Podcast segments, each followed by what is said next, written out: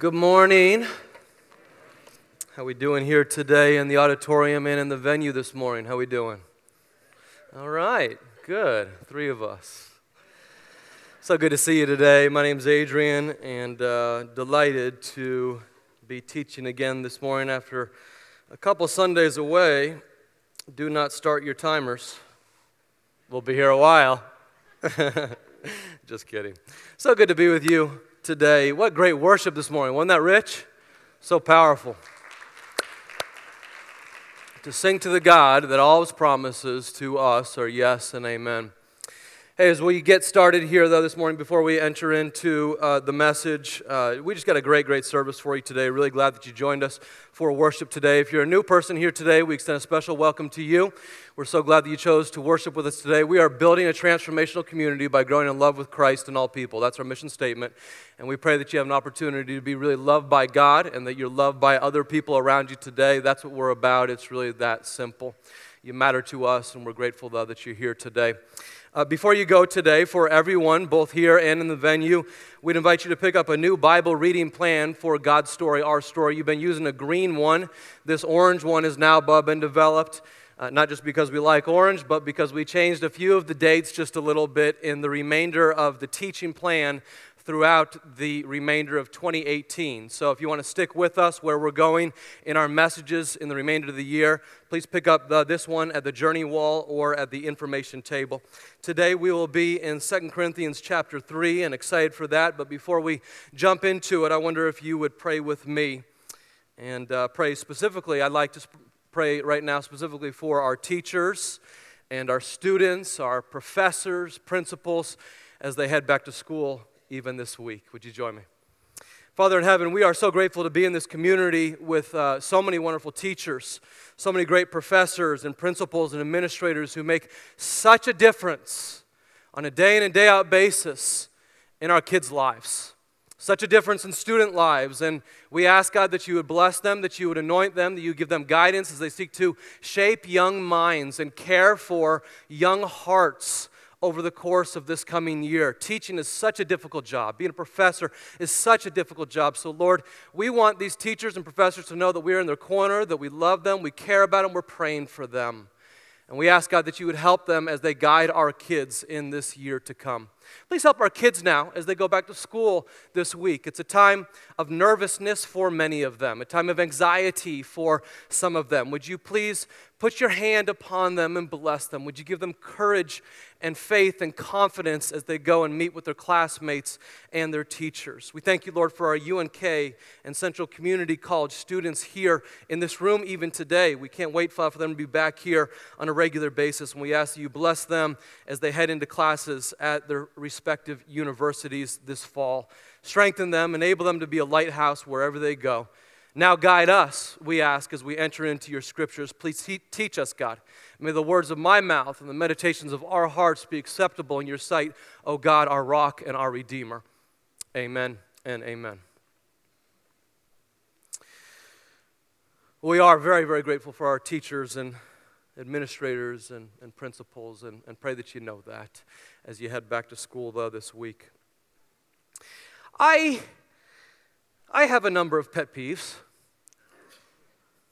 You'll get to know them over the years. Probably tops on the list of my pet peeves are broken promises. Anyone else? I, I just hate broken promises.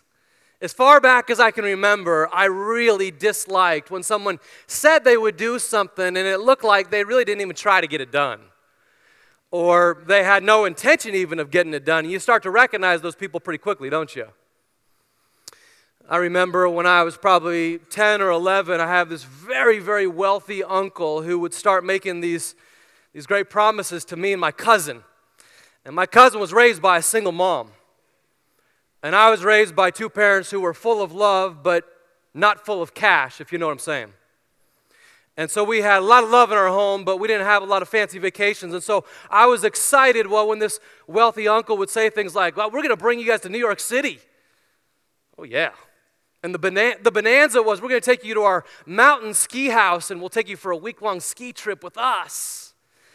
Oh, I can't wait. And my cousin and I, we get excited about this together, but but those bonanzas never happened. And I think we knew they weren't going to happen.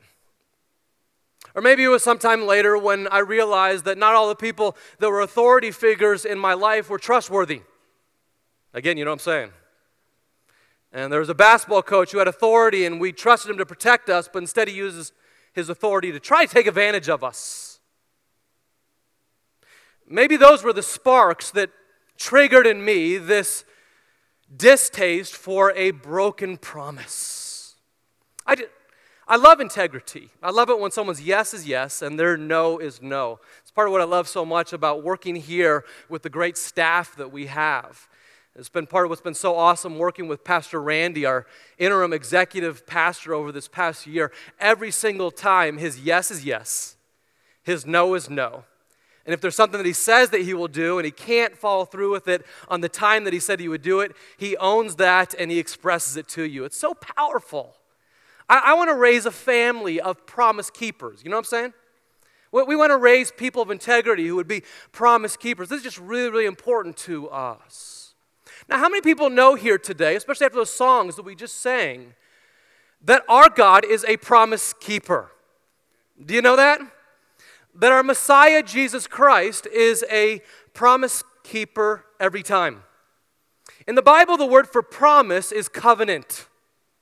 And a covenant is something that is given to the people of Israel on a number of different occasions in the Old Testament, and then it's given to us in the New Covenant, New Testament age as well. And a covenant is a binding agreement between two different parties in which they agree together, far more than a contract. I am for you, and I will do, I promise, till death do I part, I will do all that I say. That's what a covenant is. And this is the biblical idea of a promise. There are three of those kinds of binding agreements in the Old Testament. There's one or two other covenants in which God is the covenant party and there's nothing expected from humanity. But there are three covenants in the Old Testament that are these binding agreements but between God and his people. And I want to talk about those with you for just a moment, but before we get into 2 Corinthians chapter 3. The first of those, and we've talked about each of these in our story, God's story, our story, and the first of these is what's called the Abrahamic covenant. You might remember when we looked at Abraham way back in early February that Abraham was called by God to leave his home country and go to a foreign land called Canaan. To leave his family, leave all that he knew, and go to a foreign land with foreign people and see this land that one day would be given to his offspring. And he said yes into a completely unknown area. And God says, If you do this, Abram, later Abraham, this is what I will do for you. I will make you into a great nation, and I will bless you.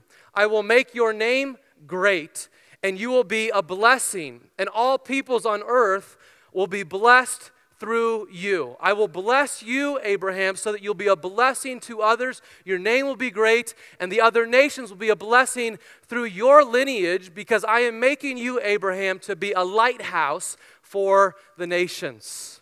That was the first covenant.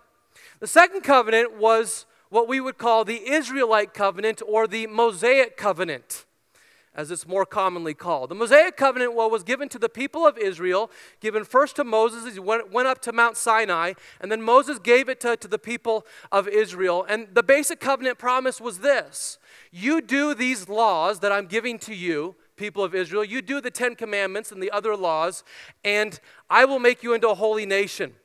Now, if you obey me fully and you keep my covenant, then out of all nations you will be my treasured possession, Israel. You'll be my treasured possession.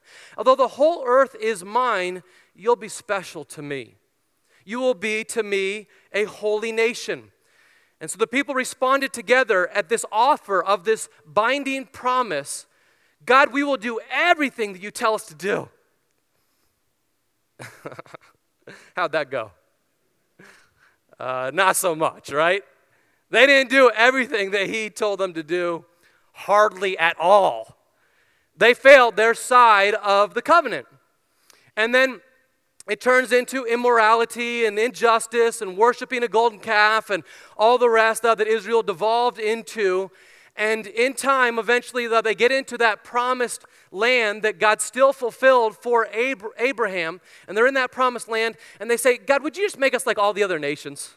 We don't want to be a holy people. We don't want to be a set apart people. We want to be like all the other nations. Would you give us a king so we could be like them? We don't want to just have you as our king. We want a, a king in the flesh. And so God gives them a king, and eventually he establishes his third covenant with a man named David, King David. And the Davidic covenant goes like this The Lord declares to you, David, that the Lord himself will establish a house for you. He'll establish a temple for you. And when your days are over and you rest with your, with your ancestors, I will raise up your offspring, your sons, to succeed you, your own flesh and blood, and I will establish his kingdom. Your house and your kingdom will endure forever before me, and your throne will be established forever and ever. This was the Davidic covenant that said there will be a king over the people of Israel from the line of King David forever and ever. Now, did that happen? No, it didn't. Because here's what happened Israel devolved into injustice, horrible acts of injustice, and they worshiped other false gods, and they went into exile under foreign nations, first Assyria, and then Babylon, and then Persia, for generations. And the temple was sacked, and Jerusalem was destroyed, and there was no one on the kingdom of Israel over the people of Israel for a number of generations. And so you ask, did God fail his promise there? Did he? No, he was looking forward to another day in which he would ultimately fulfill his promise, in which there would be a king who would reign with justice and peace forevermore looking for a king who would reign with justice by overcoming sin and satisfying sin in himself, reign with peace by reigning in our hearts, a king who would come as it was prophesied into a little town called Bethlehem, born to a virgin by the name of Mary. From the line of King David, way back to the lineage of Abraham, perfectly fulfilling all of the laws of Moses, that he would be a king who would turn ordinary sinners like you and me into extraordinary saints who are looking more and more like him, that he would be the king over our hearts, reigning forever and ever. And did you know that day is now here? That day is now here. It's so fascinating to me that these are the very first words of Matthew's very Jewish gospel is the, the, the Gospel of Matthew. And we flip the page to, to the New Testament here. And uh, the very Jewish Gospel of Matthew, the very first words are these This is the genealogy of Jesus, the Messiah. That's the Hebrew name for Savior, the son of, the son of, the son of David and the son of the son of David and the son of Abraham. Here he is, fulfilling the promises of God. And then you move over to the Gospel of John and you see yet the same thing, fulfilling the promises of God as given to Moses. For the law was given through Moses, grace and truth. The law given to Moses and no one fulfilled it completely. So Jesus comes in and he fulfills it completely. And then he offers grace and truth through Jesus Christ to us.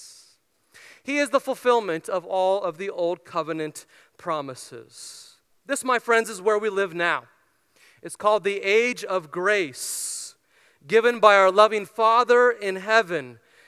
And He promised this hundreds of years before, made in flesh through Jesus Christ our Lord, who pitched a tent, took on flesh and blood, and dwelt within the neighborhood with ordinary men and women like us. And this is the fulfillment of the new covenant promise that fulfills all the old covenant promises that preceded it, which we've been talking about for the past 30 weeks or so. Up on the screen, you'll see one more verse before we get to 2 Corinthians 3, and it comes from Ezekiel chapter 36. And this is the promise, one of several promises in the Old Covenant of the coming new covenant promise, which is with us now. Would you read this aloud with me, both here in the auditorium and in the venue? Would you please read this together? It goes like this I will give you a new heart and put a new spirit in you. I will remove from you your heart of stone and give you a heart of flesh. And this is precisely what Jesus came to do. Did you know that all of the Bible points to Jesus? The Old Testament is looking forward to the fulfillment of all the promises of God in Jesus. The Gospels are looking at Jesus. They're beholding the beauty of Jesus for us. Through four small biographies, we get to see the way he lived and what he taught in the flesh. The New Testament letters are looking back at Jesus and asking, how can we apply his teachings and his life to our lives? And then the final book of the Bible, Revelation, is looking forward to Jesus coming again in glory. He is the fulfillment of it all. It's about Him. He is the star of the story. He's the one that fulfills the promises given to Abraham that Abraham and the people of Israel would be a lighthouse to the world, and Jesus is now that lighthouse to the world. He is the one that fulfills all of the expectations given to Moses and to the Hebrews that you would not sin in any way, you would not depart from the law in any way, you would fully follow all of the Ten Commandments and all the 613 commandments that were given to the Hebrew people in the book of Leviticus, and he fulfilled them all. He is the one who fulfills the promise of a person in the line of King David on the throne over the Israel of God. That's you and me who believe in Christ forever and ever. He is the answered hope of the new covenant, not on letters of stone. He takes away our old heart of granite and he gives us a heart of flesh that now pulsates with the Holy Spirit who dwells within us. And so you fast forward, that all, all of that that I just said is a very long introduction. And the context for Second Corinthians chapter 3, in which Paul now picks up his pen and he's going to teach his church about this gift of the new covenant. And you pick up the story here in Second Corinthians chapter 3, verse 3. You'll see these verses on the screen, or you can follow along in your Bible.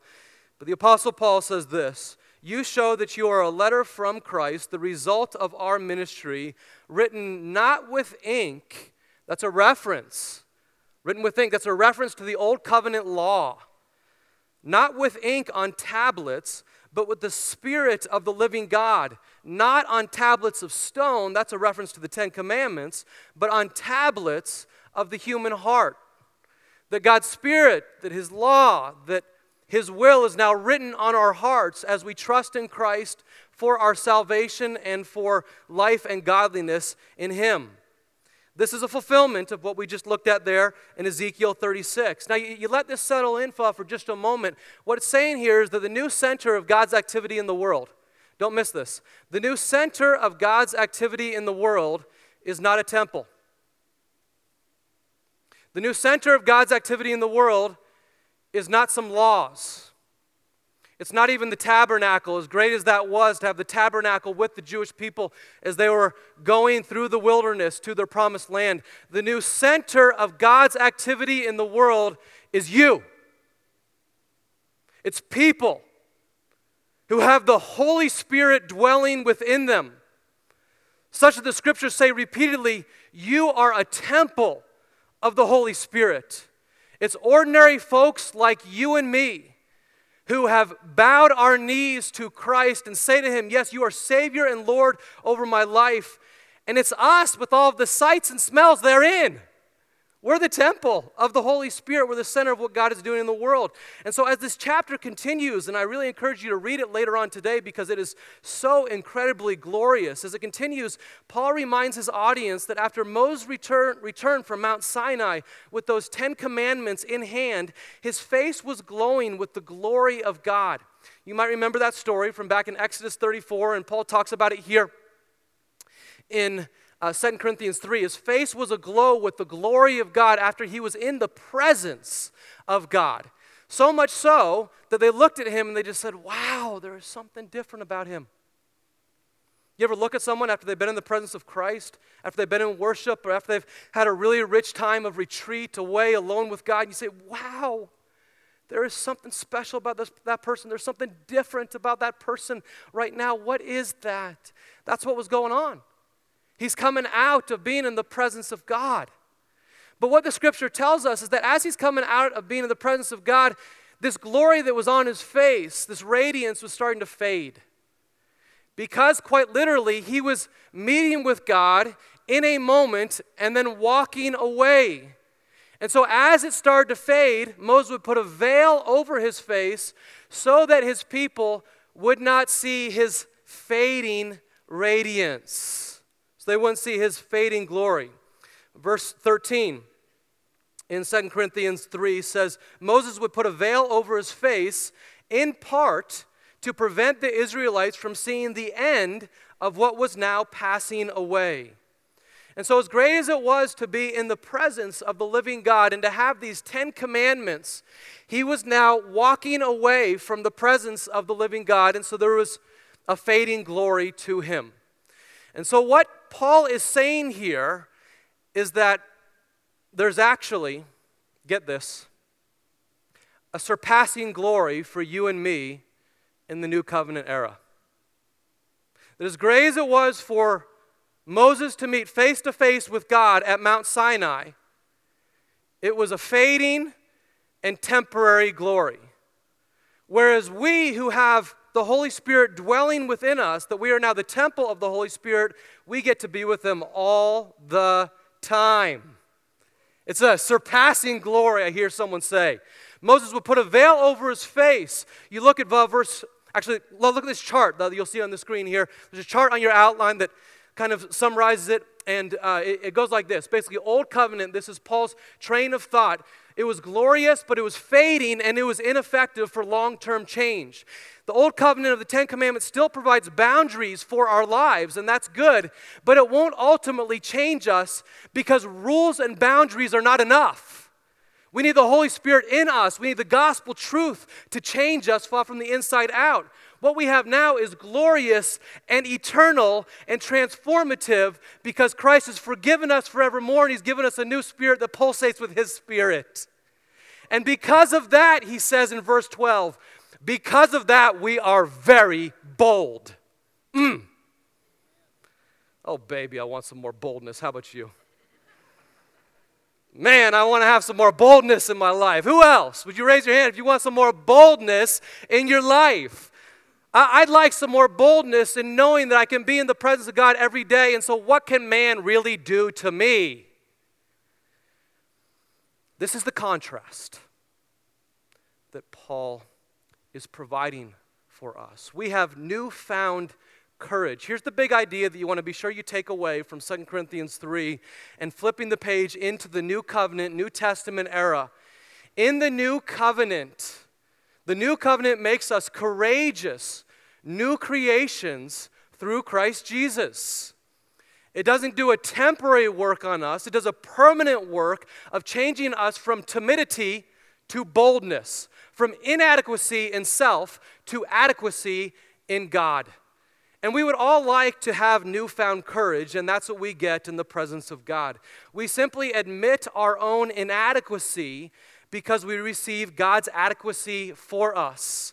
As is stated other places in the scriptures, when He is weak, then we are then we're strong. His grace is sufficient for us. We don't rest in our own adequacy any longer. That's not what Christianity teaches. We don't pull ourselves up by our bootstraps any longer. That's not what Christianity teaches. It teaches we rest in the finished work of Christ, and His adequacy is far greater than our inadequacy. We rest in the finished work of Christ, not on our IQ, not on our heritage, not on our previous successes. Our growth as Christians comes from being tethered to the vine called Jesus Christ, who gives us the nourishment, the sap that we need for living more and more like Him. I tell you, as I, as I studied this passage last week, it brought me to tears. Like, I, I mean, I can, I believe this because it's written in the scriptures, but I can hardly believe it. you know what I'm saying? Like, I looked at myself in the mirror when I woke up at 6 a.m. There wasn't much radiant about it. But, but God, you invite me to reflect your radiance, to be very bold because I get to reflect your glory? Yes. Yes, ordinary, messy people with all of our warts and foibles, with all of our disabilities and struggles and depression and anxiety and everything else. Yes, and amen. Yes, and amen. We get to reflect Him, even us. Which isn't really a surprise, well, when you think about it. I mean, Paul is writing to Corinth, of all places. He's writing to these Corinthians. And the Corinthians, if you, if you know your Bible history, uh, Corinth was a very, very messy church. They had stuff going on in that church which I beg to God is not happening in this church. I don't know. I, I, I got to assume it's not. I hope it isn't. I pray it isn't. That stuff going on in that church was just absurd if you read 1st and 2nd Corinthians carefully. And it was a church that, unfortunately, because it was surrounded by so much wickedness, took on some of the wickedness around it. Corinth was a city kind of like Las Vegas. You, you know that, that uh, saying, what happens in Vegas stays in stays in Corinth. That's the way it would be. There was a proverb of the day that went like this Not for every man is the voyage to Corinth. It's not for every man to make that voyage. It's a dirty place that is so full of vulgar materialism and temple prostitution and worship of all kinds of false gods. And yet, Paul is saying, even there, to these followers of Christ, there is going to be a day that you are going to move from one glory to another glory. As you lean into Christ, you're going to be so transformed by the power of the Spirit in you that you are going to look like love, joy, peace, patience, kindness, goodness, gentleness, faithfulness, and self control. And you're going to be so beautiful, you're going to be so radiant that people are going to need to put sunglasses on because they can't look at you. And that's what he's offering to us this radiance that as we dwell in the presence of the one who alone is God, we will be changed from one glory to another glory. The, the, the, glory of the new covenant is this I will remember your sins no more. I will forgive your wickedness and I will remember your sins no more. I will give you a new heart, I'll put a new spirit in you. And then the words that God the Father says to Jesus, I believe they're the same words that God the Father would say to you. At the beginning of Jesus' public ministry, God the Father says to his son Jesus, This is my son in whom I delight, in whom I am well pleased. Listen to him. And you, if you've trusted in Christ, are a son or daughter of God. I believe that he would say that of you. This is my beloved daughter, in whom I am well pleased, in whom I delight. This is my beloved son, in whom I am well pleased, in whom I delight. And if you've ever had a father say those words to you, it made you feel like a million bucks. It made you feel like you would run through a brick wall for him. And sometimes people ask me, Adrian, why are you so passionate? Settle down. I'll run through a brick wall for Jesus. I'll run through a brick wall for the Father because He said those words for me. And in the presence of perfect love, there's no fear. As 1 John 4 says, perfect love casts out all fear. So give us courage, make us new creations in you. Verse 17 and 18 wraps it up, and what a beautiful chapter it is. Again, read it later this afternoon. Now, the Lord is the Spirit, and where the Spirit of the Lord is, there is freedom. There's liberty. And we all who with unveiled faces contemplate the Lord's glory are being transformed into His image to be like little Jesuses wherever we go, God shaped Jesuses wherever we go. Into His image with ever increasing glory, which comes from the Lord who is the Spirit who dwells within us. His Spirit is in us. He will never leave us or forsake us. You, you, see, some people just don't really get what Jesus came to do. Jesus didn't come to make us better people, He came to make us new people. Jesus didn't come to fix you up, Jesus came to bring dead people to life. Jesus didn't come to say, yeah, a few little tweaks here and there. He came and he said, I'm going to make this into a new creation.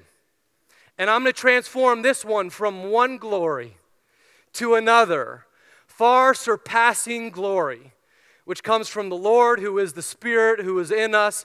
Bit by bit, it won't take long, just 20, 30, 40 years. He will change us into the likeness of Christ, which is exactly what Paul says a couple chapters later. And this kind of wraps it up as we come to baptisms in just a couple moments here. If anyone is in Christ Jesus, he or she is a new creation. The old is gone, the new is here. The old you, characterized by whatever characterized the old you, I could go on and on for another 30 minutes about what characterized the old me. It's gone. The new you in Christ Jesus has come. And that's what we're about to celebrate as we come to baptism. Let's put a bow on it with this. I started off with um, my hatred of broken promises. Let me close by saying I cannot cast any stones. Because the truth is, every one of us has failed the reliability test at least a couple times. And so we all are in need of a Savior. We all are in need of one who would make us new creations. We all are in need of a promise keeper who is faithful and true, who keeps his promises every time, who gives us new courage, who makes us new creations. Please pray with me. Oh, Father, how grateful I am for the work that you have done in me and in so many of us here in this room. Not to fix us up, not to do some little tweaks, but to make us new creations in Christ Jesus our Lord. As we look at Jesus, the author and perfecter of our faith, we remember that all of your promises are yes in Christ and amen and amen. They are true. And so we thank you, Lord Jesus, that you fulfilled all of the covenants that preceded you. You are the lighthouse to the world, and we want to be a part of that work with you. You fulfilled all of the laws of God and then you gave us your life to fulfill what we could not fulfill on our own. And now through you, we can begin to obey you more and more. You reign over all who call on the name of Jesus, and your reign will never end. You reign with justice and peace. And so we ask you to be the one true God, the governor, the king, the president, the Lord over our hearts. There might be some in here today who have never actually received Christ, never given their lives over to Him. And why would you wait another day? Why would you wait another day? There's only one promise keeper, and He wants to be your promise keeper. He wants to reign over your life with righteousness and peace and justice forevermore. And if you'll have Him, He will have you right now. Thank you, Lord for your great promises. Thank you for your great love. Thank you that you've made us new creations. Thank you that we now get to celebrate that through this gift of baptism. In the mighty name of Jesus Christ, God's people pray. Amen. Amen.